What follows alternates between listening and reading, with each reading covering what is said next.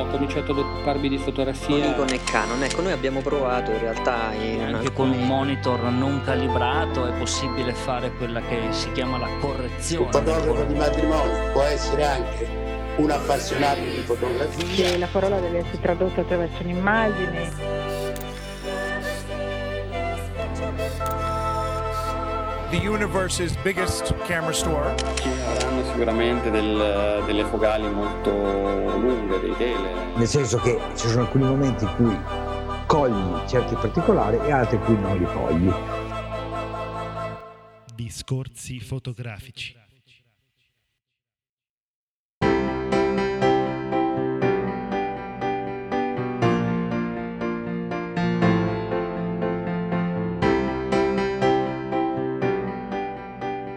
Caro saluto a tutti e benvenuti alla nuova puntata del podcast. Ciao Silvio.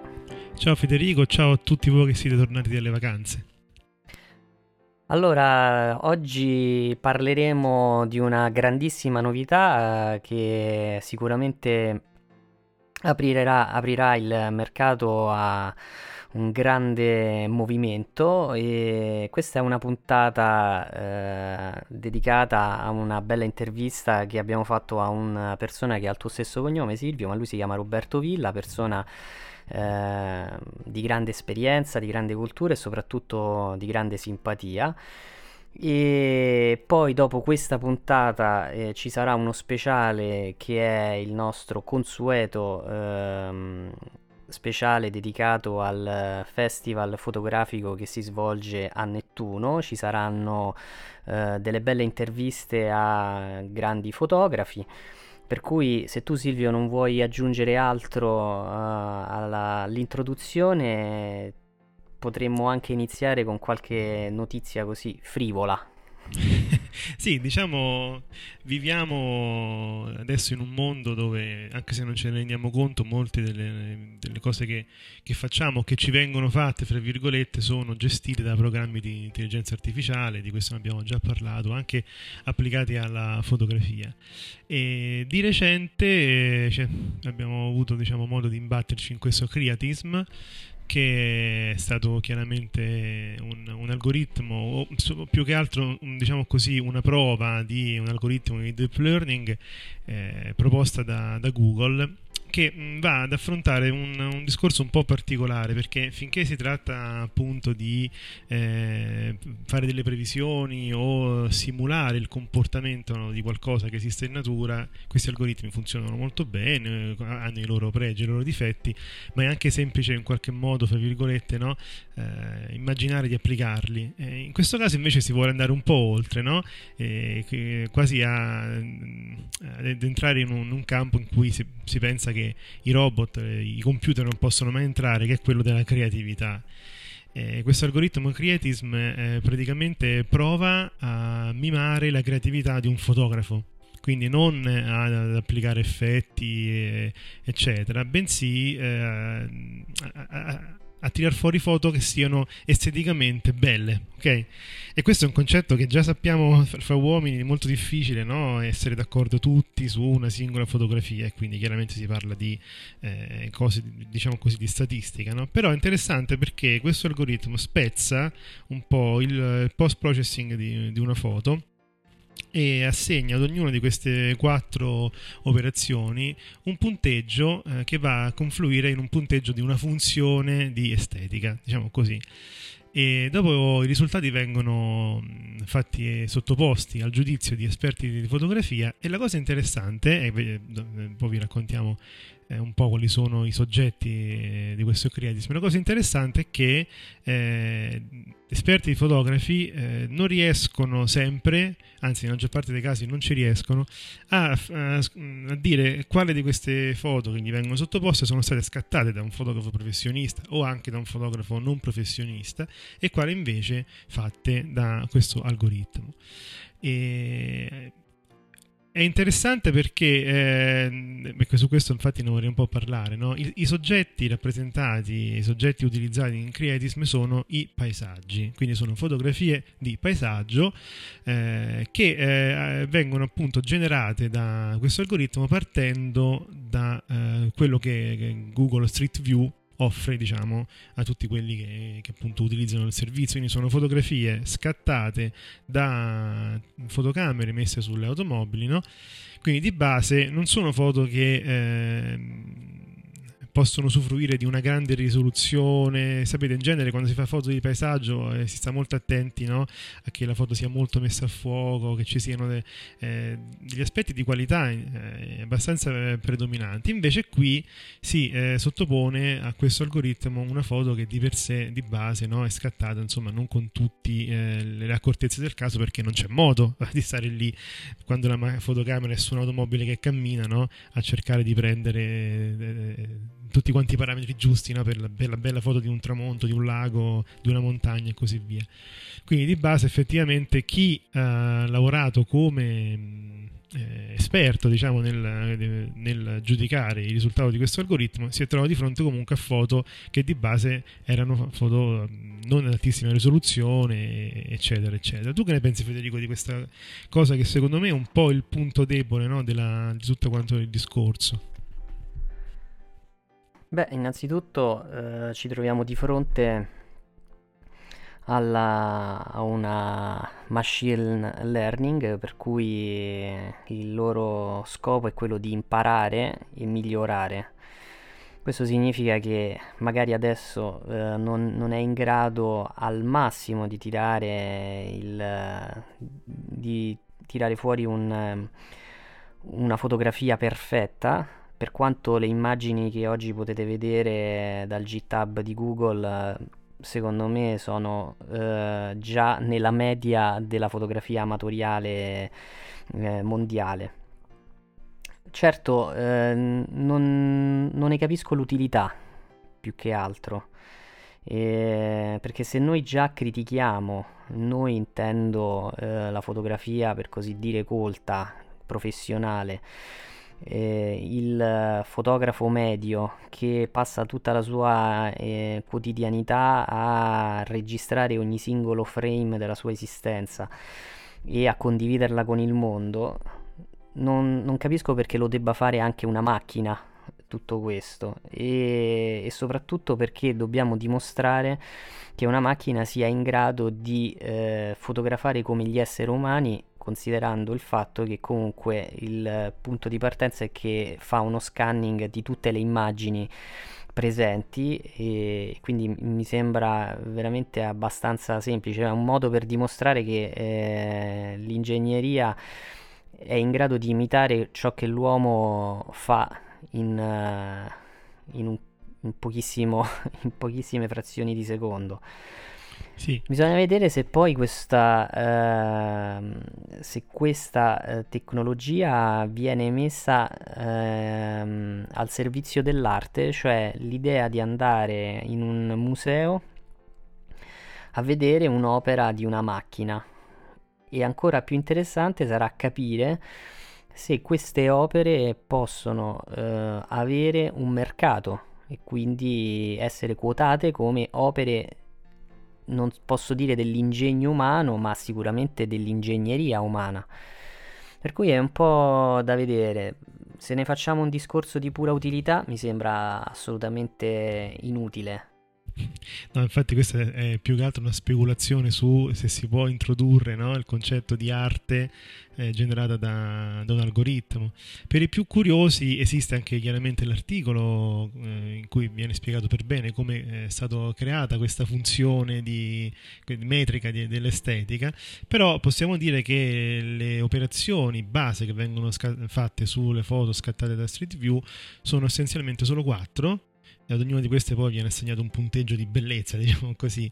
Eh, sono quattro operazioni che in genere si fanno un po' nella foto di paesaggio, che sono innanzitutto il crop, quindi ritagliare no, in modo da eliminare appunto dettagli non voluti o comunque da focalizzare meglio il soggetto. Si applica un filtro che aumenta eh, la saturazione anche in maniera selettiva si applica un filtro HDR, anche se ormai l'HDR è quasi desueto, no?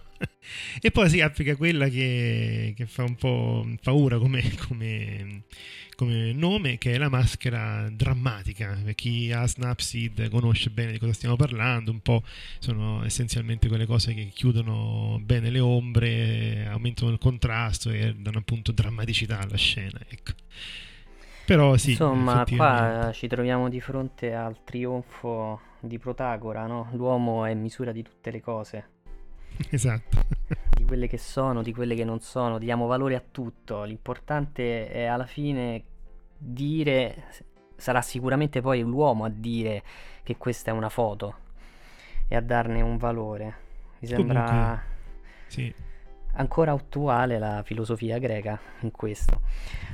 Allora, parliamo di questa grandissima novità che è veramente eh, recente ed è qualcosa che, come avevo anticipato nella breve introduzione, cambierà moltissimo il mercato perché eh, la Nikon eh, finalmente direi ehm, visto che noi eravamo soliti annunciare sempre una novità Nikon eh, ha annunciato sì. la eh, D850 che non è un semplice upgrade eh, della serie 800 la D800 ebbe un successo strepitoso e poi ci fu la 810 ehm, mm-hmm.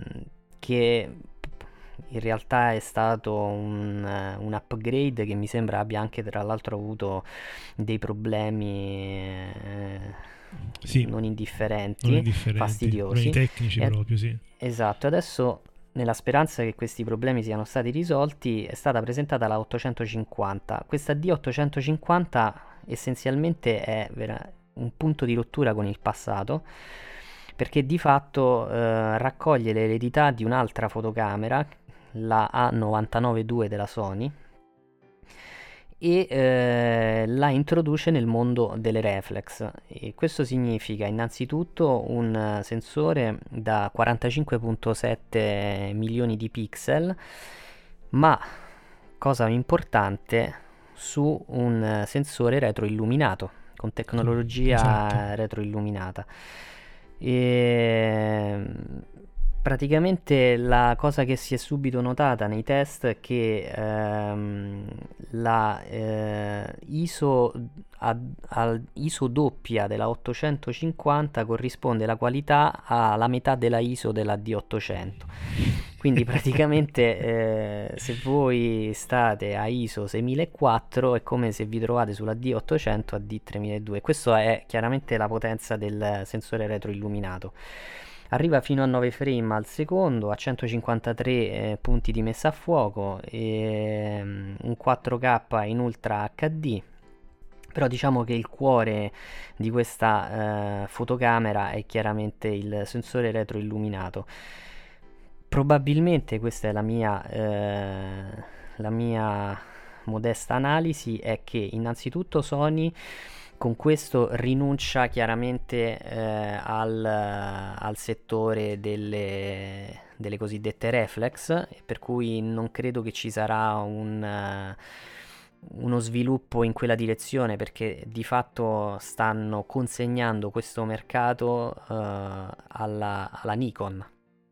La, la, Canon non ha assolutamente una tecnologia retroilluminata attualmente, quindi non so come andranno e, e quindi secondo me qui eh, la Nikon si riprende alla grande. Ci sono tra l'altro altre caratteristiche che avevamo apprezzato sulla A99 come ad esempio il uh, monitor, uh, il display posteriore eh, che si muove. È una fotocamera che chiaramente va bene sia per la natura, per lo sport, per la moda chiaramente.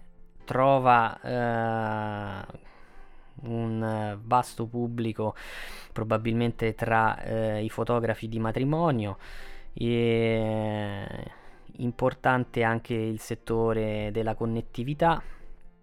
Quindi devo dire che eh, questa fotocamera secondo me ha tutte le caratteristiche per rappresentare un vero salto di qualità. Bisogna vedere adesso la Sony come risponde perché secondo me risponderà a breve e probabilmente vedremo una serie R con forse più megapixel e che si va a posizionare però su un gradino più alto. Secondo me il segmento sarà quello della 9, quindi l'ordine di prezzo sarà quello perché secondo me loro adesso non, non guardano più il mercato delle reflex ma si vanno a scontrare direttamente sul medio formato con Fuji. Quindi sarà eh, interessante vedere per quello che eh, posso dire che eh, con questa fotocamera Nikon per me si riprende alla grande, anche perché il prezzo è veramente allettante, 3300 dollari per una fotocamera che è la perfezione. Sì, io non so se avevi accennato anche ai 153 punti di messa a fuoco, che è effettivamente sì. Mm, un salto anche questo per Nikon, no? che, che comunque eh, segue un po' diciamo, il trend del momento di, di, tutti questi punti di messa a fuoco, non, non sono sicuramente quelli più elevati eh, del, del, settore, però un'altra cosa interessante è che eh, l'ISO nominale a cui viene in un certo senso venduta, questa fotocamera va da 64 a 25.600, che è un, uno spettro ampissimo, ma eh, si può arrivare anche a 102.400, con, però eh, quella che viene dichiarata è questo range ed è una cosa che ho apprezzato molto perché non ci si è spinti troppo sullo sparare le sensibilità o perlomeno sul, sullo spararlo nella pubblicità, no? perché c'è stato anche il periodo in cui si faceva chi aveva più, più ISO in un certo senso ed è effettivamente una fotocamera, come dicevi anche tu, ottima per moda, sport, natura e matrimonio, il che le fa una fotocamera soprattutto per eh, professionisti o aspiranti tali, nel senso che effettivamente rimane un bel corpo macchina di bella presenza, di, di grande presenza, pesa un po' meno della D810, però comunque il suo peso ce l'ha a tutti i controlli comodi a cui Nikon ci ha sempre abituato, compreso adesso anche questo display ribaltabile. Per cui è comoda per, per, lavorare e sarà sicuramente la scelta di chi magari, che ne so, possiede ancora una D700, che sono in tanti, che non la vogliono abbandonare perché la 810 effettivamente, come dicevamo, ha avuto dei problemi che non hanno convinto molti a fare questo salto. No? Ma anche e... chi possiede una D300S anche chi possiede un D300S che però è indeciso tra questa e la 500. Beh, guarda, secondo me eh, bisogna proprio eliminare tutti i segmenti intermedi e puntare direttamente alla D850.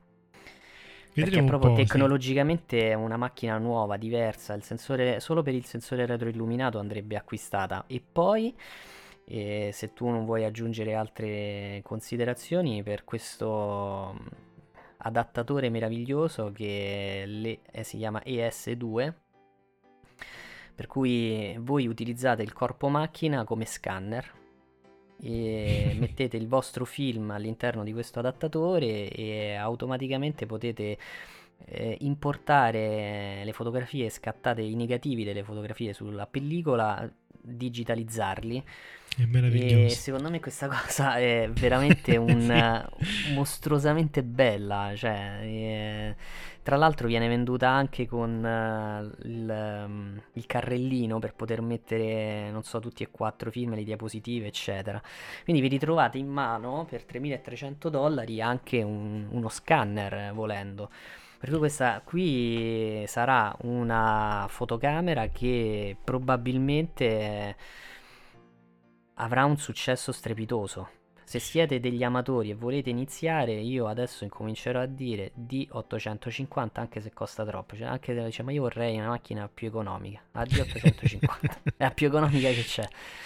Voglio e... guarda, fare solo. Sì, dimmi, vai, vai. Di, di, no, continua. No, volevo solo fare una, un'ultima considerazione. Se tu ricordi anche anni fa, quando uscì la D800, il problema più grande che portava con sé era che bisognava rifarsi il computer, no? Perché effettivamente si passava all'epoca, a, mi sembra, 36 megapixel o 24, adesso non ricordo, però erano comunque tanti per eh, i workflow, diciamo così, per le macchine di workflow che avevamo noi, eh, non, non, personalmente, ma comunque in generale nel mondo della fotografia, quindi ci si lamentava no, di questa, della pesantezza del file. Adesso la D850 fa la stessa cosa perché un file che viene da un 46 megapixel circa, potete immaginare che almeno una cinquantina di mega a foto ci dobbiamo aspettare, insomma. Eh. Oh, la macchina Sappiatelo. credo che abbia anche la possibilità di eh, registrare in formato non compresso, non ho controllato tra queste caratteristiche. Non solo, eh, mi pare di sì, ma non solo, può anche fare dei RAW più piccoli.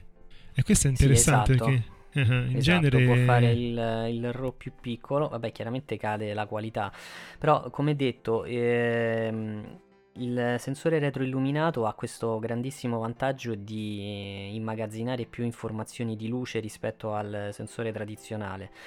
Oltretutto eh, lo conosciamo perché è tecnologia Sony e quindi questa partnership chiaramente aiuta in maniera eh, notevole la Nikon che è abbastanza in, uh, in svantaggio, ha seri problemi di profitto e credo che con questa macchina molti il salto al mirrorless lo ci penseranno prima di farlo perché comunque con questa macchina si ritrovano soprattutto eh, un parco ottiche nuovo, cioè ampio scusate, e probabilmente non sono costretti a rivenderlo.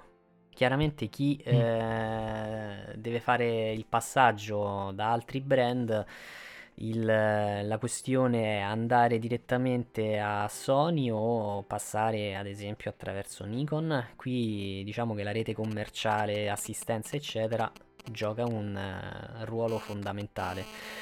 Però uh, devo dire che questa macchina io personalmente la accolgo con grande piacere e, e la, la, sostengo perché è veramente un, una macchina strepitosa. Dopo aver... È, diciamo che la, la, fotocopia per certi aspetti della 99.2 che per me era la miglior reflex eh, sul mercato questa qui è praticamente identica senza il eh, face detection però devo dire che molti saranno contenti di questa fotocamera.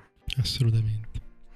Invece visto che parliamo di sensore full frame ci spostiamo più avanti, più in grande, perché il Fujifilm ha pubblicato i risultati del primo quadrimestre finanziario e ci sono due importanti eh, voci che colpiscono perché sono innanzitutto una strepitosa vendita delle Instax cioè delle praticamente eh, le, le, macchine che permettono di stampare immediatamente l'immagine e soprattutto la SQ10 che è il formato quadrato per cui sta vendendo veramente tanto sia in Europa che negli Stati Uniti ma eh, la cosa di cui probabilmente sono assolutamente orgogliosi in Fujifilm è l- come riporta l- il comunicato le strong sales, cioè proprio vendite forti, forti della GFX che è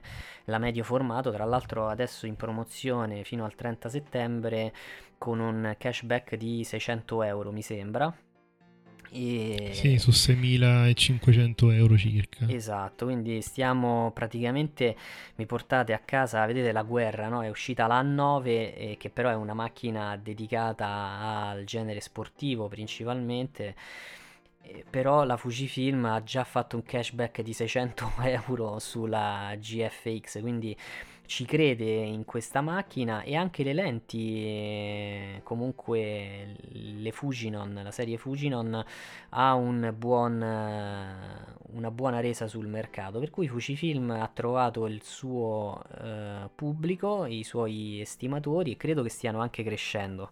La SQ10 probabilmente sarà il nostro regalo di Natale. Sì, vi ho detto anche l'anno scorso, quest'anno facciamolo però. Invece, anni fa, io forse ho qualche ricordo un po' sbiadito, no? però effettivamente tra i nomi della, della, fotografia, i nomi di produttori di fotocamere, quando ancora esisteva l'URSS, come si chiamava qui, tra i produttori di fotocamere c'era anche Zenith, molti di voi immagino ricorderanno questo nome. Io avevo anche un binocolo della Zenith. Comunque, Zenith era, era è tuttora un produttore di fotocamere russo. Eh, poi, chiaramente, con, sappiamo tutti com'è andata e non, non, se ne è parlato più. Forse magari negli ultimi 10 anni, 15 anni, difficile no? che si sia parlato di Zenith e eh, invece c'è un rumor eh, abbastanza confermato perché c'è anche una intervista con eh, qualcuno appunto importante che lavora per questa società in Russia eh, di un prodotto una full frame mirrorless della Zenith o di una joint venture tra Zenith e un altro importante player nel mondo della fotografia di cui ancora non, non si sa il nome ma che è stato appunto annunciato dare una mano a questa a questa casa. Eh, I modelli anni 70-80 della Zenith sicuramente avevano il loro, eh, il loro, stile, erano completamente diversi da quelli che si vedevano, che ne so, in Giappone, no? ed è giusto anche che fosse così. Che cosa si aspetta Federico secondo te? Beh, eh, le macchine Zenith erano veramente belle, tra l'altro tanti fotografi anche affermati hanno cominciato con una Zenith e loro hanno perso eh, la battaglia con Laika. E... Però devo dire che secondo me questo, questo stile retro, se viene poi introdotto su un sensore digitale, bisogna vedere chi glielo fa sto sensore, se lo fanno loro. Difficile, o... difficile. Esatto. Se glielo fa la Sony, praticamente e sarà un bel problema per Fujifilm perché tutto il design uh, Zenith è veramente bello. Quindi visto che c'è questa rincorsa verso il passato, probabilmente sì. la macchina sarà di successo. E poi comunque avere una Zenith digitale potrebbe essere un bel, un bel modo per uh, riallacciare i ponti con uh, un passato in famiglia. E... Vediamo, a me piace come macchina. E anche l'idea che loro entrino mi rende eh, contento. Sì, ricorderete anche no, la, la, marca di obiettivi, eh, come c'era Nikkor, c'è ancora eh, Zenitar de, della Zenith e sembra che stiano facendo anche un 50 mm f095 per l'attacco E della Sony. Quindi il 2018 ci potrebbe appunto riservare belle sorprese in questo campo, diciamo nel campo Zenti se vogliamo dire così. Allora, diciamo, diamo l'ultima notizia, eh, parliamo di Pictorial. Pictorial è un software eh, per l'editing dei RAW. E un po' come Lightroom per intenderci. E mi sembra che esista una versione solo per Mac credo. Anche questo vediamo un po' se era soltanto sì. Available ex- exclusive for Mac. Allora Pictorial è un software per l'editing dei file RAW ed è eh, venduto in questo momento a 39,99 dollari anziché 69,99 e per chi è stanco di Lightroom o chi soprattutto non vuole eh, abbonarsi a Lightroom perché questo è un grande problema molta gente non vuole abbonarsi e quindi eh, vendere la versione standalone diventa fondamentale e la grande novità del, della versione 3 è il fatto che è stata aggiunta eh, praticamente eh, il supporto all'X-Trans um, della Fujifilm, per cui è proprio dedicato agli utenti Fujifilm questo, questo software. Sì. Tu che ne dici di, questo, di questa realtà? Beh, ben, venga, dicevamo, la competizione no? in, in, questo campo e la possibilità appunto per ognuno di noi di scegliere effettivamente il proprio workflow. Ad esempio, a me risulta ancora fastidioso il fatto che adesso non ho più una Fujifilm, fra, eh, però quando avevo la, la X30 eh, scattavo in, con il bianco e nero, con tutti i profili che conosciamo bene, no? eh, il Velvia, eccetera, eccetera, e poi quando importavo in Lightroom questi profili venivano eh, non venivano registrati, quindi mi tornava praticamente il profilo di base, potevo riapplicarli poi successivamente, ma voi immaginate se in una giornata uno utilizzava appunto questi filtri in maniera, eh, so, un po' di bianco e nero, un po' colori, un po' così, ricordarsi bene tutte quelle che mi fatto poteva essere eh, ed è tuttora fastidioso, quindi in un certo senso. Io non so se adesso su Pictorial eh, questa cosa è in automatico, ma sembrerebbe di sì, cioè la notizia è che effettivamente non è solo un profilo colore, eh, anche se un po' più sofisticato di un profilo colore, ma anche la, proprio la possibilità che tu finalmente vedi la foto così come l'avevi scattata, insomma eh, per chi come Federico scatta da solo in bianco e nero non è un problema, no? però magari per qualcun altro sì. No, ma la cosa interessante è, ehm, è, che hanno proprio sviluppato il software in funzione del sensore della Fujifilm, dell'X-Trans Fujifilm, quindi e proprio le particolarità di questa, ehm, di, questa, di questo software consistono proprio nel dare il massimo con questo sensore che non è da poco. Dopodiché c'è no, anche infatti, il vantaggio, il vantaggio sì, chiaramente dei, dei film eh, simulati delle pellicole simulate che eh, io rip- ritorno a dire non sono dei picture style tradizionali sono esattamente delle pellicole e andrebbero usati in quanto tali, per cui se volete usare una pellicola Fujifilm in digitale lo potete fare. E sono sì, tra l'altro fa... è proprio c'è il brevetto originale della Fuji, cioè la Fuji sa di questa cosa ed è, ed è intervenuta diciamo, nel processo di creazione di questo software, quindi è originale. No? Esatto, inoltre voglio dire, mh, mm, chiaramente l'apertura al mercato di questo genere è fondamentale, noi la sosteniamo a gran voce in modo tale che non ci sia un monopolio e ricordiamo che l'altro brand importante che sta andando verso uno sviluppo di un software che è tipo Lightroom, che sarà il concorrente di Lightroom, è Affinity, che in questo momento è tipo Pictorial, quindi mm-hmm. permette di fare l'editing sia sui RAW che sui JPEG, però Affinity sta lavorando su un software uh, Lightroom style, quindi presumo con un, uh, con un catalogo. Sì, eh, ne avevo già parlato, sì, sì. Esattamente, per cui ci sono tante soluzioni e queste soluzioni purtroppo ci sono soltanto eh, eh, per Mac vengono sviluppate principalmente. È vero, sì, è ancora un po' un limite questo, perché è vero che molti, molto mercato del fotoritocco, del foto editing sta su Mac, però mm, non è, non è proprio più così, non è più come eh, dieci anni fa, insomma, ecco. Bene. Beh, voi state ancora aspettando Aperture 4. Per cui... Aperture 4, ma è dietro l'angolo.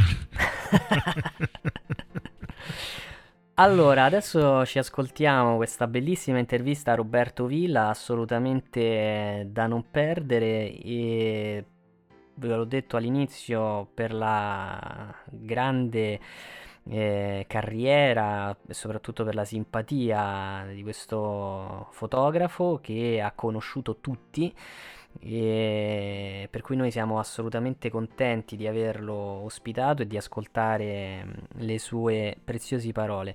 Ci risentiamo eh, per lo speciale del Nettuno Photo Festival, poi presumo che alla fine di settembre e, o inizi ottobre ci ritroviamo con uh, il, l'appuntamento tradizionale perché stiamo andando ormai verso la centesima puntata ufficiale, quindi esclusivi sì, speciali. Esatto. esclusivi speciali, sì, fra poco pubblicheremo la centesima puntata classica, chiamiamola così, classica. insomma. Sarà una bella festa. Abbiamo questa sera il piacere di ospitare a Discorsi Fotografici una delle colonne portanti della fotografia italiana, eh, un fotografo eccezionale che ha vissuto il, forse gli anni migliori, diciamo così, di certa società italiana, di certa fotografia, che è stato fotografo, che è stato riparatore ufficiale per la Sony, che è stato tante tante cose. E vogliamo appunto salutare Roberto Villa. Ciao Roberto. Grazie, grazie per questa presentazione immeritata, ma che comunque da amici si accetta anche questo. Con noi c'è anche Federico, come al solito. Ciao Federico. Un saluto a tutti. Grazie. Allora, iniziamo subito appunto con le domande, no? Eh, decidiamo del tu, eh, Roberto? Certo, Preferisci? certo, okay, per carità. Okay.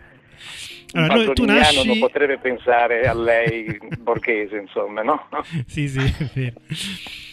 Tu nasci nel 1937, noi ci teniamo a dirlo per far capire ai nostri ascoltatori la tua carriera pionieristica, soprattutto, no? Ecco, a soli vent'anni, mentre l'Italia si accingeva ad addentrarsi nel primo boom economico, ma in realtà, come sappiamo, la maggioranza della cittadinanza non aveva ancora una televisione in casa, lei fonda Vero. una società che si occupava, oltre che di fotografia e pubblicità, anche di comunicazione audiovisiva, eh, anche come formazione. Ecco, oltre alla laurea in ingegneria elettronica, una cosa ti ha spinto a orientarti verso il mondo dei linguaggi mediatici e multimediali? Ma il problema vero di sempre è quello di parlarci e se vogliamo parlarci dobbiamo avere una lingua comune sulla quale eh, si possa costruire eh, qualsiasi dialogo e quindi io posso capirti se tu usi il mio stesso codice. E quindi il problema era dei codici, quindi i linguaggi. Quindi questo interesse, diciamo, no? per, eh, Sì, per i codici.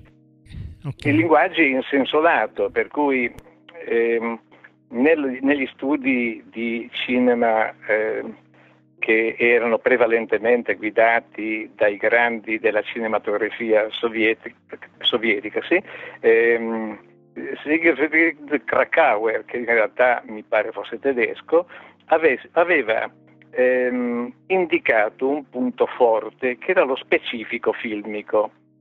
Eh, Lo specifico non è solamente del cinema, ma è di tutti i linguaggi. La televisione, come specifico, ha il trasporto dell'immagine da un punto all'altro, quindi a distanza, da cui telo, telos, eccetera. E lo specifico della fotografia era quello di bloccare il momento, eh, quello che viene detto l'attimo fuggente. Poi cambia tutto nella realtà, ma comunque i codici attraverso i quali la fotografia eh, si costruisce sono quelli imprescindibili della prospettiva centrale dell'obiettivo, che è solo di prospettiva centrale, è così costruito, quindi non si può fare diversamente. Ma la prospettiva centrale è una modalità invece di riprodurre nell'ambito dell'arte insieme ad altre forme che danno senso alle posizioni dei soggetti all'interno di un quadro, posizioni che stabiliscono priorità e che quindi danno una valutazione di ordine semantico di tipo significante. E questo è l'elemento che eh, è dovuto ai codici che, provenendo una parte dal passato, dalla storia dell'arte, e poi nascendo nel 1949 la teoria dell'informazione, vengono convalidati da questa con buona pace di quel grande studioso che nel 1934 scrisse l'opera d'arte nel momento della sua riproducibilità tecnica. Andiamo avanti, era Benjamin. Allora, eh, tu incontri e collabori con figure cardine dell'arte italiana del Novecento. Quando si parla di comunicazione, rappresentazione, design e grafica, allora, siamo negli anni 70, eh, 60, scusa, e tu collabori con Bruno Munari e Marcello Piccardo. Ad oggi, come ricordi quell'esperienza e quanto di quell'arte è ancora riconoscibile oggi? Allora, tutti e due erano dei ricercatori. Né l'uno né l'altro si confacevano a delle forme precostituite. Le forme precostituite le studiavano, cercavano di capirne i meccanismi per riproporre delle cose ehm, probabilmente con lo stesso significato ma con modalità completamente diverse, con linguaggi diversi. Munari con il design e Piccardo con il cinema. Quindi facevano nel, congiuntamente nel quel meraviglioso posto che era la Cineteca di Monte Olimpino, facevano del cinema di ricerca. Ecco, appunto, se noi leggiamo la tua biografia, no, ci viene in mente una parola che, che è avanguardia. Sembra che appunto tu abbia viaggiato con un vantaggio innato, no? Quanto i tuoi studi negli Stati Uniti hanno influenzato la tua visione sul mondo della comunicazione visiva e multimediale? Guarda, eh, quello che io ho potuto provare mh, negli Stati Uniti, quindi mh, con riferimento all'MIT a Boston, è stata la possibilità di eh, vedere eh, delle cose incredibili, quale un computer di tre piani di una, di una casa eh, con migliaia di valvole che venivano continuamente sostituite da tecnici, in realtà erano operatori, nota bene, con dei guanti di amianto, perché non si sapeva che l'amianto avrebbe fatto danni, per cambiare queste valvole roventi che eh, si esaurivano rapidamente, si fa per dire con centinaia, migliaia di ore, ma che andavano continuamente sostituite. E questo era un computer che per costruire un'immagine di 8 bit, cioè 256 punti, l'immagine intera era di 256 punti, non 256 punti per pollice come si dice oggi o cose di questo genere, era un'intera immagine 256 punti. Quindi quelle cose erano sperimentali, così come ehm, i primi scanner eh, che in realtà esistevano già, perché c'è un vecchio film eh, che si chiama chiamate Nord 777 e che fa vedere come una eh, telefoto risolve un problema eh, un, ad un condannato innocente. E quel film credo che fosse degli anni 50, non ricordo esattamente, però ecco, mh, gli scanner c'erano già ed erano di bassissima risoluzione ovviamente, ma quanto bastava per poter eh, trasmettere un'immagine ad impulsi che, che, viaggiavano via telefono, quindi il famoso telefax, eccetera, eccetera. Mm-hmm.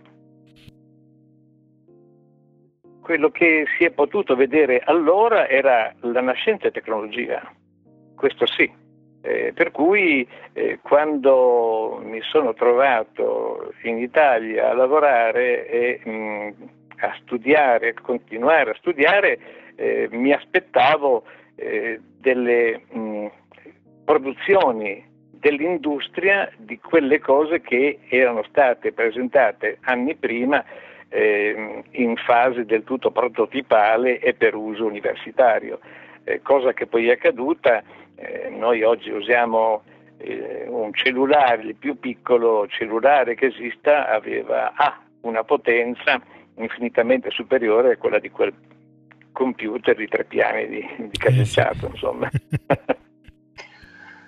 Ascolta, ehm, parliamo di avanguardia, io vorrei aggiungere eh, un'altra parola, Carabaga, sì. e sì. ci troviamo a Genova fine anni, sul fine degli anni 60, quindi al di là de, di questo nome curioso ti chiedo eh, che cos'era l'arte d'avanguardia in Italia in quegli anni. Allora, non ho risposto prima alla, al concetto di avanguardia che mi avevi chiesto di eh, portare avanti.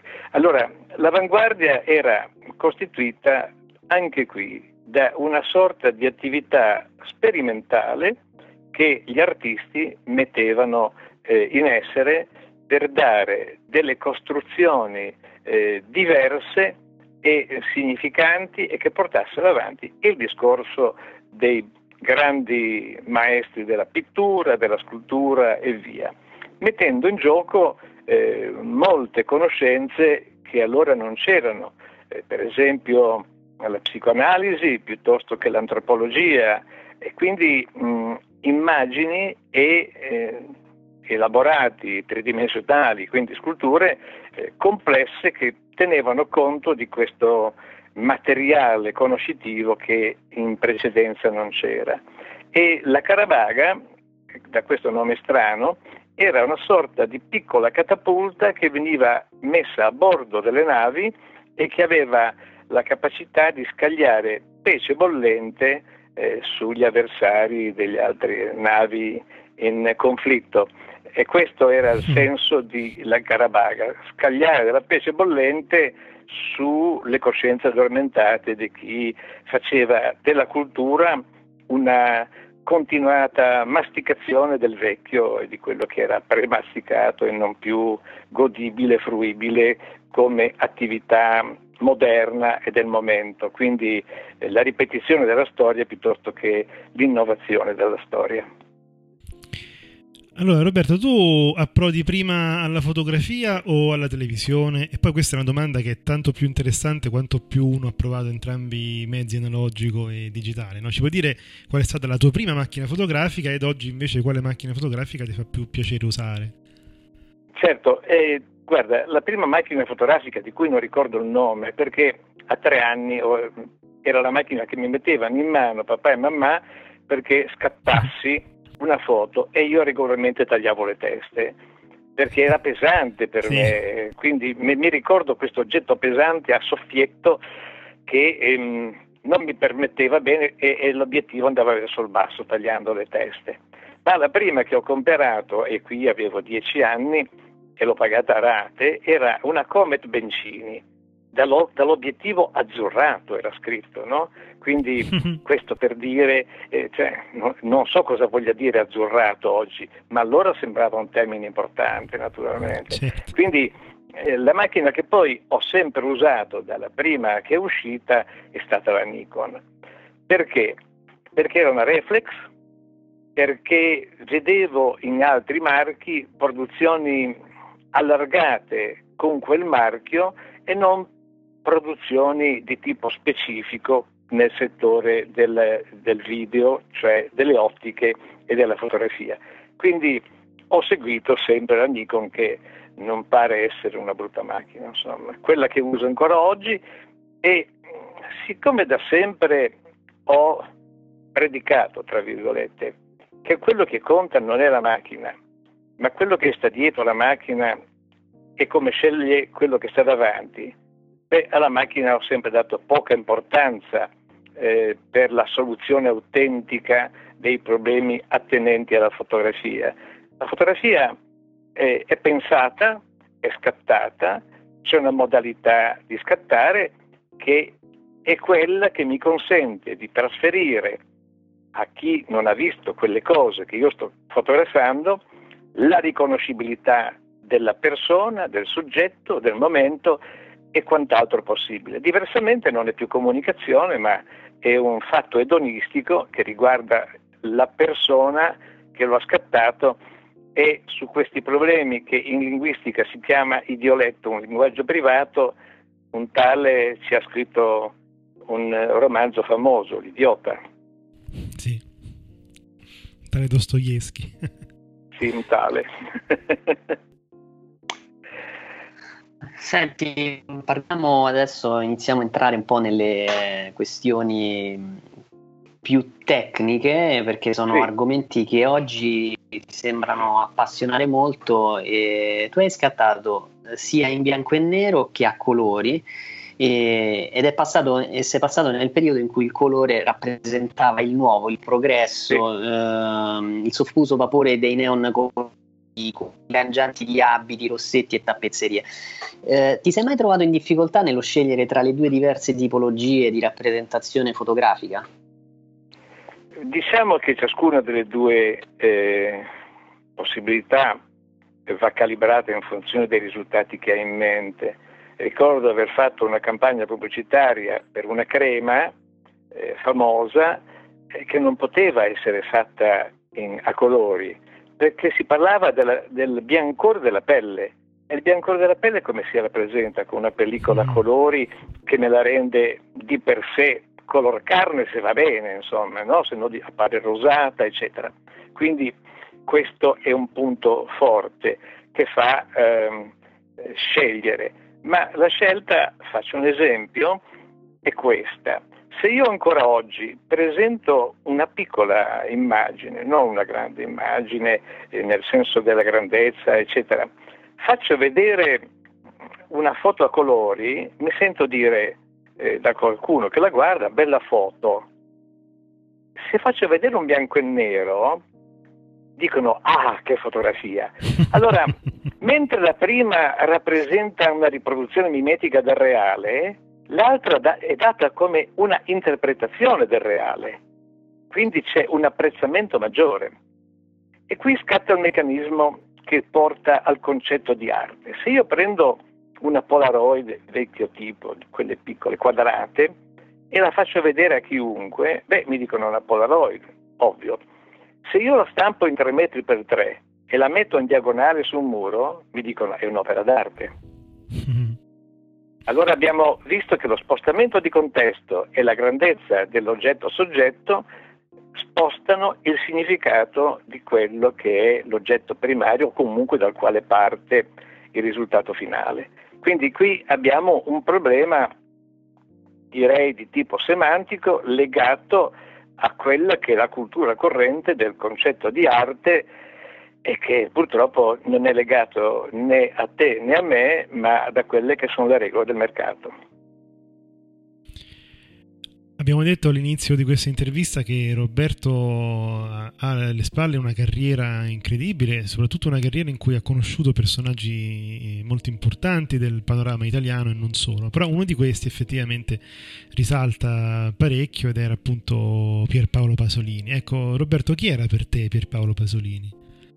Guarda, eh, questa sera ho incontrato un personaggio formidabile, il sindaco di quel piccolo paese che è di 450 abitanti ha eh, portato a esimo Lario 1500 wikipediani, quindi ben tre volte il tutto, mm-hmm. e al quale ho raccontato del mio incontro con Pasolini. Il sindaco eh, si chiama Pietro eh, Presta e ehm, gli ho raccontato che nel 1972 qui a Milano eh, ho visto sul giornale che c'era un incontro che trattava del broadcast televisivo. Leggo e poi scopro che all'interno di questa breve comunicazione si dice che c'è Pierpaolo Pasolini.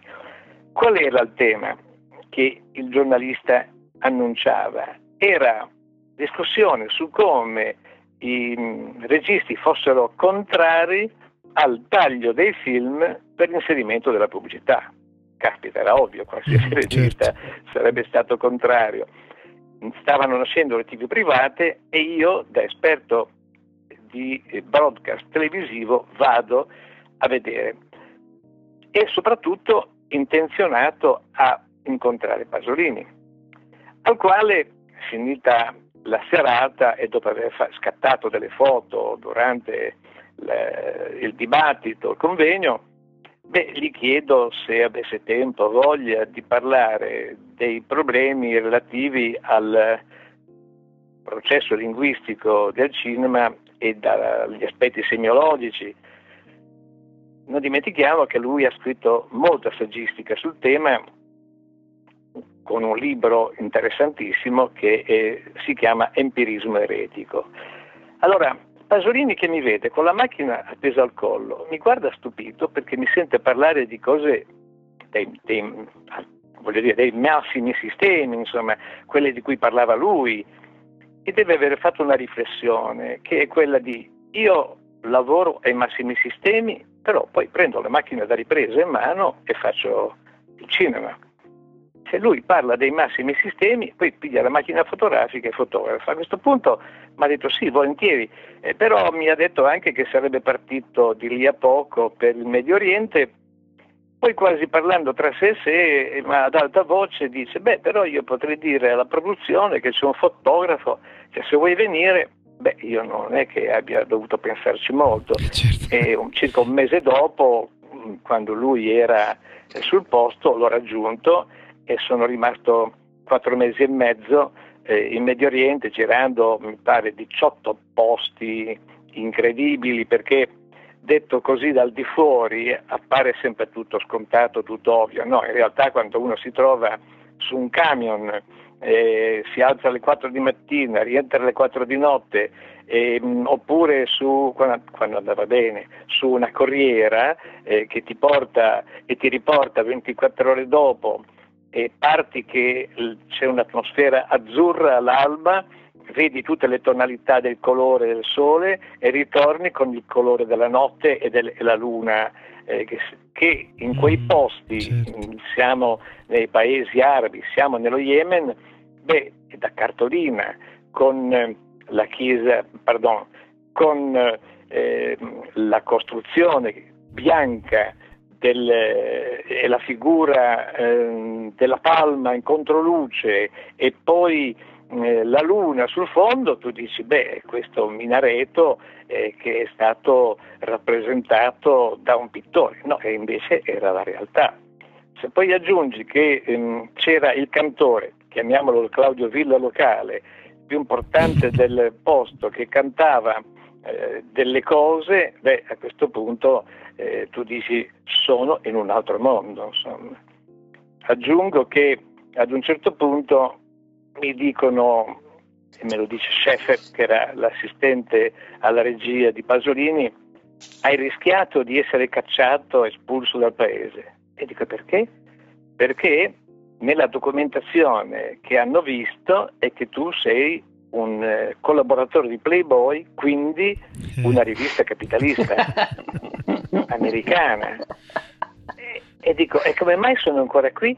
E quelli dicono, beh, perché tra le persone con cui parlavi alla notte e di cui avevo parlato di Nasser e la visione eh, nasseriana eh, dell'islamismo, quindi politica e religione, era uno del controspionaggio e ti ha difeso.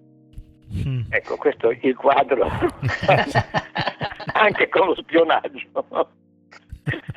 Accadeva di tutto di più. Tieni presente che poi eh, abbiamo lavorato eh, in Iran, a Isfahan, in quella che, era, che è la più bella eh, delle moschee, la moschea del venerdì, e abbiamo fatto delle scene di nudo lì dentro, blindate, nessuno poteva accedere, era una costruzione con una palafitta per cui c'era la guardia in basso, quindi non si poteva assolutamente, beh però avremmo, abbiamo rischiato il taglio della testa, insomma lì c'era veramente da dire hanno perso la testa, perché eh, occorreva farlo e tutta la sequenza eh, in cui mm, Nureddin e Zumurrud si incontrano, il letto, eccetera, è fatto in quella moschea, in quella stanza chiamata degli specchi, perché la parte alta di una navata della moschea stessa e che era tutta fatta di specchi, eh, dove eh, il grande eh, scenografo Ferretti aveva immaginato di fare la stanza ricavandola con una una costruzione apposita nella parte alta, alta dove c'erano eh, delle bellissime costruzioni che hanno dato luogo a, ad un posto veramente da favola. Roberto, due anni, il 1973 e il 1974. Tu sei, ce l'hai già eh, preannunciato, eh, sul set di due importanti film il fiore sì. delle mille e una notti e finché c'è guerra c'è speranza, che sono stati scritti, sceneggiati e girati sia da Pierpaolo Pasolini che da Alberto sì. Sordi, due protagonisti del cinema italiano e soprattutto anime artistiche diverse tra di loro. Allora, questa è la domanda, qual era il loro rapporto con la fotografia di scena e con la fotografia in generale? Dopodiché eh, aggiungerei ehm, che cosa ti ha lasciato Pierpaolo Pasolini? Allora, il rapporto con la parte fotografica, tutti e due lo esprimevano nella cura maniacale delle inquadrature e delle riprese, delle luci, tutti e due mh, molto attenti a queste cose. Tieni presente che nel caso specifico di Pasolini, eh, che, che rivediamo e che sentiamo nell'ambito della sua scelta ideologica filosofica di fare cinema, c'è un'elevatissima componente di tipo popolano, popolare. Perché? Perché se tu vai a vedere le foto che venivano fatte da eh, Grand Hotel allora, quando al disegno sostituisce le fotografie, tu vedi che le foto sono brutte e che hanno brutte perché? Perché sono costruite con eh, i flash elettronici che usano quelli che chiama, chiamava Fellini paparazzi, insomma, no? cioè quindi il puntino di luce negli occhi della modella, del modello, eccetera, che sono un errore, perché puntino di luce vuol dire che c'è una monoluce davanti e che non è adeguatamente illuminato l'ambiente come nella realtà è. Allora, Pasolini queste cose, poco conosciute dai critici cinematografici, le porta nel suo cinema.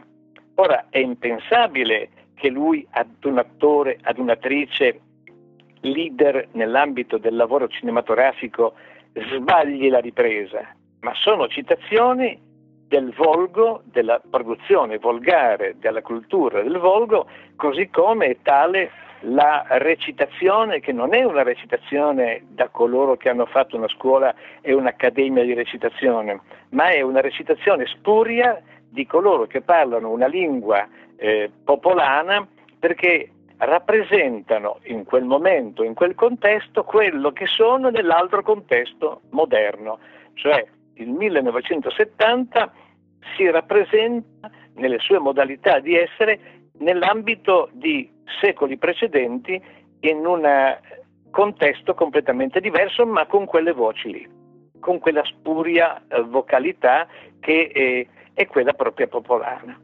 Quindi questi sono processi linguistici sofisticati che se non si spiegano eh, difficilmente vanno ad essere colti.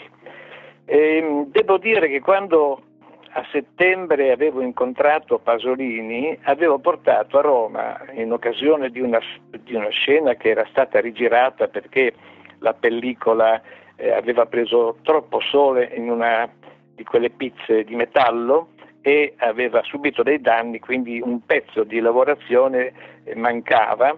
Eh, la scena è stata ricostruita da Dante Ferretti in maniera eccezionale. Voi sapete che ha preso ben tre Oscar Dante Ferretti e in questa circostanza io gli ho portato mh, quello che una volta si chiamava eh, un raccoglitore con 20 plastiche da 20 diapositive ciascuna e quindi ha visto 400 immagini del suo lavoro. Quando le guardava, lui diceva, ma senza eh, piaggeria, no? che non era esattamente la sua visione del mondo, diceva, oh ma che belle immagini, oh ma che bei colori, oh ma che bei posti. Cioè sembrava che lui non ci fosse stato, in realtà era il suo lavoro. E alla fine ha concluso dicendo, beh, hai fatto il lavoro di un regista dove io sono stato il lavoro, tu hai fatto l'attore e tu hai fatto la regia. Questo Pasolini. Quello che mi ha lasciato è stato un grande credito di, di umanità che raramente si trova mm, nelle persone di alto livello soprattutto. Diverso era Alberto Sordi, sempre scherzoso, sempre eh, fortemente impegnato, tuttavia, e fortemente attento a tutto quello che gli accadeva attorno, come peraltro Pasolini. E mh, mm, durante la lavorazione del film eh, finché, finché c'è guerra c'è speranza, io mi sono trovato in quella sala al momento in cui entrano i trasportatori eh, delle, della cantinetta, dei mobili per la cantinetta che deve essere messa per, per i figli, eccetera. E non sapendo che la scena era quella, ho visto ehm, Sordi che si volta verso di me e, e grida: Ma lei che ci fa là? Ma non sapevo che si trattasse della scena e ho fatto un salto, ma visto che continuava ho detto non sono io il colpevole. Quindi due visioni del mondo. Teniamo presente che la visione del mondo di Sordi era portare in cinema con una certa ironia e con un certo eh, elemento chiamata, chiamato comicità eh, la verità, perché quello che lui ha presentato in Finché c'è guerra c'è speranza è una somma di fatti veri che in quegli anni erano presenti eh, in giro per l'Europa, per il mondo, da il personaggio che si incontra nella, nella barca a vela a Beaulieu, che era veramente un trafficante d'armi, è un trafficante che viene mh, riprodotto da lui e posto in evidenza in questa scena che lui fa quando vuole mettersi in proprio. No? Quindi eh, lui ha fatto dei grandi film che sono stati sottostimati perché partendo dal fatto che facesse comico mm-hmm. si sono ritenuti meno impegnati, invece la comicità era una chiave per fare delle denunce molto importanti sul tema sociale. Ecco Roberto, partendo uh, di nuovo appunto da questi film, cosa ti ha spinto a donare il tuo archivio alla Cineteca di Bologna? E poi se puoi dire appunto ai nostri ascoltatori cosa contiene tale donazione. Allora, la donazione è stata un, una scelta che ho fatto pensando che eh, una cineteca che ha un'elevata potenza di comunicazione ne facesse mh, un ampio uso eh, e che quindi mh, mettesse a disposizione del pubblico i lavori di documentazione che avevo fatto, perché sia con mh, Pasolini, sia con Sordi, sia con Albertazzi, sia con Dario Fo, io ho fatto dei lavori di ampia documentazione perché altri potessero fruirne. In realtà la Cineteca ha usato solamente una piccola parte del lavoro che ho messo a disposizione, esattamente l'archivio di Pasolini, che però poi eh, Rosalba e io, mia moglie, abbiamo portato in giro per tutto il mondo e la Cineteca ha fatto solamente da bella scatola eh, che eh, diversamente dalle mie di cartone, quelle erano di tipo metallico e mantenute a temperatura costante, quindi sarebbe rimasto lì. A questo punto è rimasto là l'archivio Pasolini, ma per esempio eh, l'archivio Dario Fo l'ho ripreso e porteremo d'ora in poi avanti eh, partirà la prima presentazione il 9 eh, di settembre a Castelfranco Emilia del eh, vent'anni dopo, il giullare eh, Nobel vent'anni dopo che portiamo avanti d'ora in poi congiuntamente a Pasolini e ad altri. La tua attività è continuata eh, interfacciandosi con molteplici forme di linguaggio audio-visivo.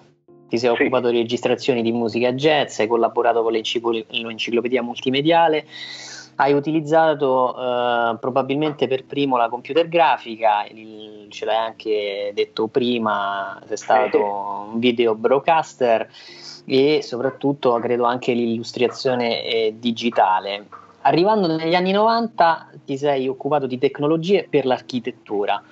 La domanda è molto semplice, hai mai pensato ora mi fermo qui, questo andare avanti non è più per me? Ma sai, quando tu ti fermi che fai? Vai a giocare bocce. Beh, mi, sembra, mi sembra una cosa che pur lodevole per chi ha tempo e nullato da fare, ma se tu hai un capitale e lasci che i tuoi soldi eh, escano, fuoriescano dalla borsa perdendoli per strada, eh, non sei un capitalista attento. Il mio capitale eh, che ho continuato ad aumentare sono le informazioni eh, e la curiosità è l'elemento for- fondamentale che aumenta il capitale. Perché? Eh, perché se tu contatti amici, tieni presente che sono diventati tali e grandi nomi ancora oggi della musica jazz come Enrico Intra, uno per tutti, Lino Patruno e, ed altri, eh, Paolo Tomelleri, eh, lì, tieni presente che lì il punto è che cosa fai con loro? Allora, a Enrico Intra ho chiesto se avesse voglia, tempo, di farmi eh, una colonna sonora, tra virgolette, per eh, portare, andremo a Minsk eh, in teoria a ottobre, per portare là ehm, Pasolini e quindi con un sottofondo musicale e piuttosto che far girare in loop le immagini eh, nel silenzio di un ambiente che può essere eh, una sala di museo o d'altro. A questo punto Enrico Intra ha detto sì, volentieri l'ha fatto, ma l'ha fatto anche per eh, Dario Fo che portiamo, come ho detto poc'anzi, il 9 settembre eh, a Castelfranco Emilia. Quindi mh, mm, il punto è stabilire dei rapporti di cointeresse, cioè se tu offri a qualcheduno delle possibilità interessanti e dove eh, trovano che il loro lavoro è spendibile e bene, e tu continui a fare cose produttive e la curiosità è l'elemento importante perché poi subentrano problemi tecnologici e tecnici che se hai la possibilità di aiutare qualcuno a fare le cose che sta facendo per te con delle competenze aggiuntive, beh, sei ben visto e ben, ben, accettato. Eh, ti posso dire che nel 1970 avevamo un riduttore di rumore digitale, quindi eh, la tecnologia digitale non, non nasce eh, ultimamente.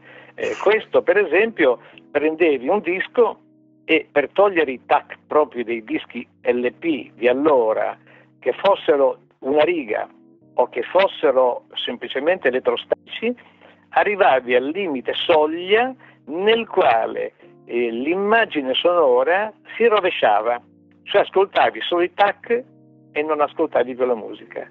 Ecco, quel punto lì era quello che dovevi usare per passare un pelo indietro e non si ascoltavano più i tac. Quindi tu riregistravi su nastro quella musica senza nessun problema connesso alla riproduzione di una testina. Ecco, queste tecnologie sono quelle che ti mettono in condizione di fare il tuo lavoro, non quello di altri. Se poi tu aiuti gli altri, beh, sei sempre ben accetto. Quindi la curiosità è l'elemento fondamentale, credo, ancora oggi. Tieni presente che un film come quello di Stanley Kubrick, Shining, e beh, se Kubrick non avesse avuto delle idee chiare su come chiedere a chi lo ha realizzato di fargli un sistema che consentisse alla macchina da ripresa di seguire il ragazzo che scappava nel, eh, nella neve e nel eh, labirinto, beh, a questo punto eh, avrebbe dovuto usare le rotaie facendo un altro lavoro. Invece ha fatto nascere una nuova tecnologia che tutti oggi possono usare a bassissimo costo, perché con 1000 euro puoi comprarti uno Steadicam efficientissimo, insomma. Quindi eh, la tecnologia, no, e per parlare di cinema ancora parliamo di un altro film in cui lui ha chiesto alla Kodak che gli realizzasse la pellicola per poter riprendere alla luce delle candele. Delle candele, sì, luci. Barry Lyndon. Eh, esatto, Barry Lyndon. Senza luci accessorie. E la Kodak gli ha detto impossibile e lui gli ha risposto io faccio il regista, risolvo i miei problemi, voi fate le pellicole.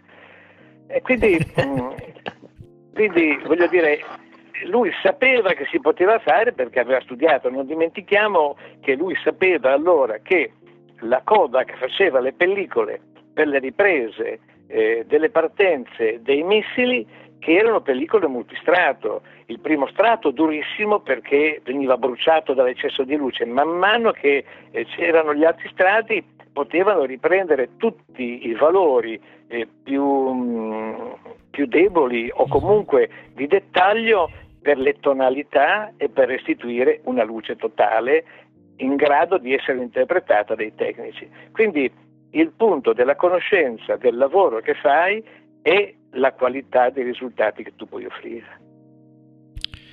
Allora, parliamo adesso di formazione, no? formazione diciamo, che tu hai ehm, eh, ricevuto. Ecco, quale valore aggiunto ha dato il tuo, percor- il tuo, percorso formativo ai risultati che hai raggiunto a livello professionale? Quanto è importante la formazione? Beh, guarda, credo che ci siano due tipi di formazione. Eh, quando tu, eh, e oggi sento spesso dei giovani che mi dicono mi sono laureato, io rispondo, bene, adesso poi hai il buon diritto di cominciare a studiare. Ecco, perché la laurea, se tu fai il meccanico, non è che vai in giro con la chiave inglese o se sei un, un ingegnere edile ti porti che cosa? Eh, una, una, livella attorno per verificare, una livella laser per far vedere a tutti che sei un ingegnere edile? No, evidentemente no. Quindi hai fatto quello, ma se tu parli con me, io sono un ingegnere elettronico e tu sei un ingegnere edile, cosa parliamo? Tu mi parli di edilizia e di elettronica, evidentemente questa non è la cultura, questo è quello che ci serve per lavorare. Dopodiché passiamo alla cultura. La cultura è di due tipi. Una è quella che abbiamo studiato, e che si aggiunge a quella specifica dell'attività. E l'altra di tipo antropologico, quella che impari vivendo. Quindi che però è una moltiplicazione spesso di quello che tu hai fatto e quindi dalla contaminazione di più tipi di conoscenza hai costruito un'altra visione del mondo e che è la tua, come dicevano negli anni 60, la Weltanschauung, quindi la tua visione del mondo in senso eh, culturale, eh, ma soprattutto ecco, di una cultura vissuta, di una cultura antropologica e non di una cultura cartacea dove in fin dei conti il limite di molti modi negativi di fare scuola è che io studio un libro, leggo lì e poi ripeto a voce ad altri di leggere quel libro, quella pagina, eccetera, ma io non ho acquisito nessuna esperienza. Quindi non trasferisco esperienza se non esperienza di libri letti, che non hanno nulla a che fare con la vita vera. Insomma. Quindi eh, prendendo nota che quello che tu impari, lo impari nella sperimentazione, bene, sbagli, la prossima volta non sbagli più, insomma. Certo. Arriviamo all'ultima domanda. E... Di quella del premio? Tu, sì. no, tu ti occupi di didattica da molto tempo e hai collaborato con lo IED, con l'AFIC, il COR, eh, fino ad arrivare all'FSE. E, um, oggi con, eh, con, la facile disponibilità dei mezzi di ripresa e condivisione del materiale audio-video, il compito del formatore è lo stesso di quello che aveva 10 o 20 anni fa? È più difficile. È più difficile perché io ho sempre avuto un eh, punto forte, è quello che dicevo ai miei discendi, voi non dovete credermi voi dovete sentire quello che dico e verificare se è vero. Perché se loro credono a te non vanno a verificarlo, quindi non studiano. E quello che tu invece oggi da formatore, eh, sapendo che hai una verifica immediata di quello che hai detto, devi sapere quello che fanno loro, che avrebbero fatto loro dopo che tu hai parlato, dopo che tu hai tenuto la tua lezione ed essere stato più avanti di qualsiasi meccanismo di controllo. Non per raccontare cose non vere, ma per essere assolutamente verificato al meglio, cioè dare informazioni così sofisticate che loro siano spinti a eh, verificarle e ad imparare molto di più. In altri termini, eh, c'è una modalità, se vuoi, di essere paternalisti, io non amo eh, semplificare le mie forme di linguaggio, ammesso che, fosse, che sia un linguaggio eh, complesso, perché è un atto di eh, paternalismo che faccio dicendo, vai, poverino, lui non capisce e parlo in maniera semplice. Non lo aiuto. Io non aiuto qualcuno che ha poca conoscenza se gli parlo in modo da poverino come facevano nelle, nelle, nei vecchi film in, negli Stati Uniti dopo, dove i neri parlavano con la B, no? Ecco perché cioè, queste cose comiche che sono mh, riportate in Italia in maniera poi patetica, ecco, come se i negri parlassero con la B di povero negro. Ecco, quindi non è che aiuti qualcheduno a capire una realtà, quella di un'esistenza di più razze insieme, eh, emulando una razza e facendola di per sé apparire come minore in quanto eh, piena di difetti, ammesso che questi siano difetti. Quindi semplificare la vita agli altri nell'ambito del rapporto, eh, quello di, di, insegnamento, è ehm, a mio avviso deleterio perché l'insegnamento arriva ridotto, arriva adattato e non quello che deve essere.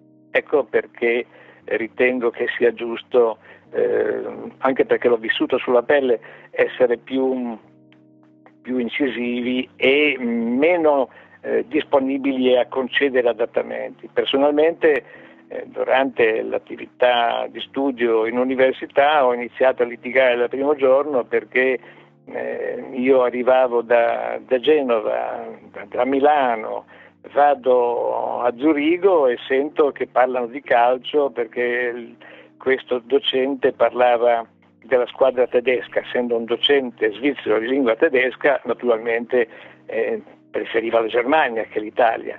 E dopo 5-10 minuti di conversazione in cui io non mi vedevo interessato, ho detto, beh signori basta per favore perché io vengo qua. Beh, di lì è nato uno scontro continuo con questo docente, eh, il quale un giorno mi dice, signor Villa, ma lei che cosa vuole? Io gli ho detto 110, lode e bacio accademico. E lui si è messo a ridere.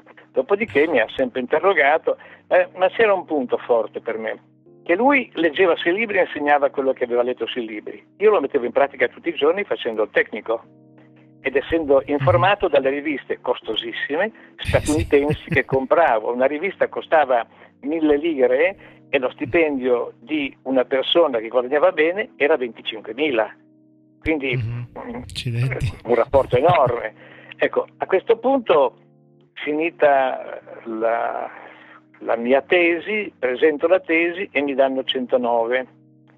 Io ho preso la tesi, ho, l'ho rovesciata nelle, nella copertina, ho strappato la copertina, io l'ho buttata lì, ho detto tenetevi la tesi perché a me una laurea di incompetenti non serve e me ne sono andato. Siccome non pagava papà ho potuto farlo, se avessi pagato papà avrei avuto dei certo. problemi di rispetto e non avrei potuto.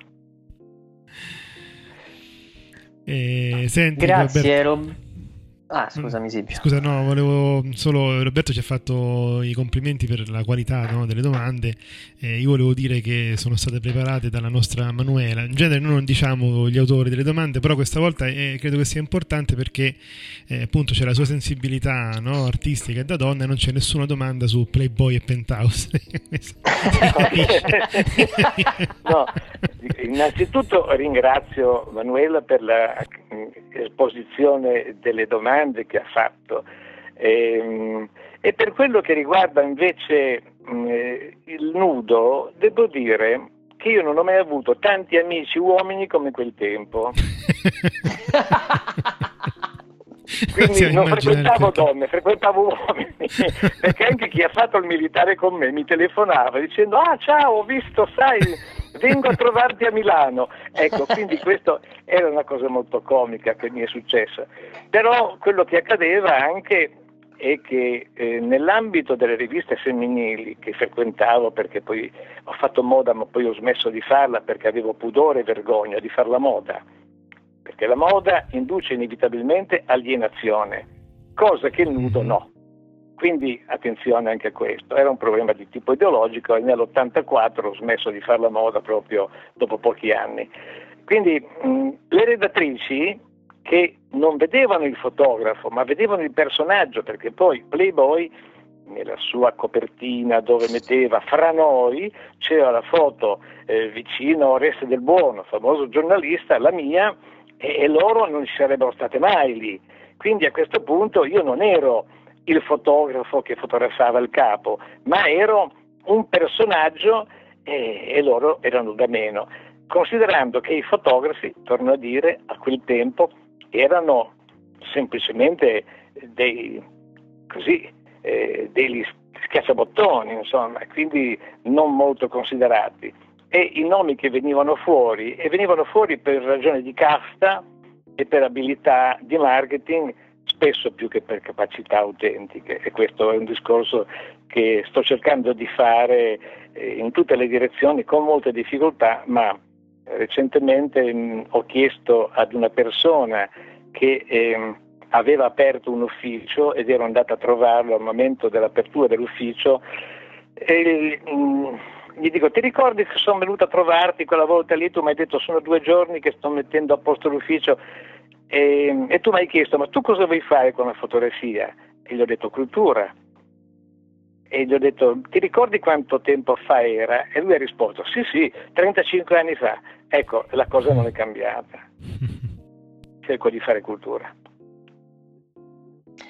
Roberto, grazie davvero per la bellissima chiacchierata, molto coinvolgente e secondo me è una delle più belle anche grazie, che abbiamo grazie. realizzato sì, in questi sì. sette anni.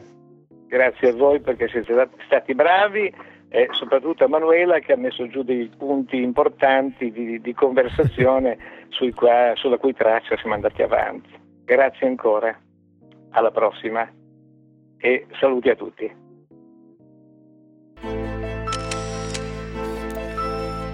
Ho cominciato ad occuparmi di fotografia. Nikon e Canon, ecco, noi abbiamo provato in realtà in anche con un monitor non calibrato è possibile fare quella che si chiama la correzione. Un fotografo di matrimonio può essere anche un appassionato di fotografia. La parola deve essere tradotta attraverso un'immagine.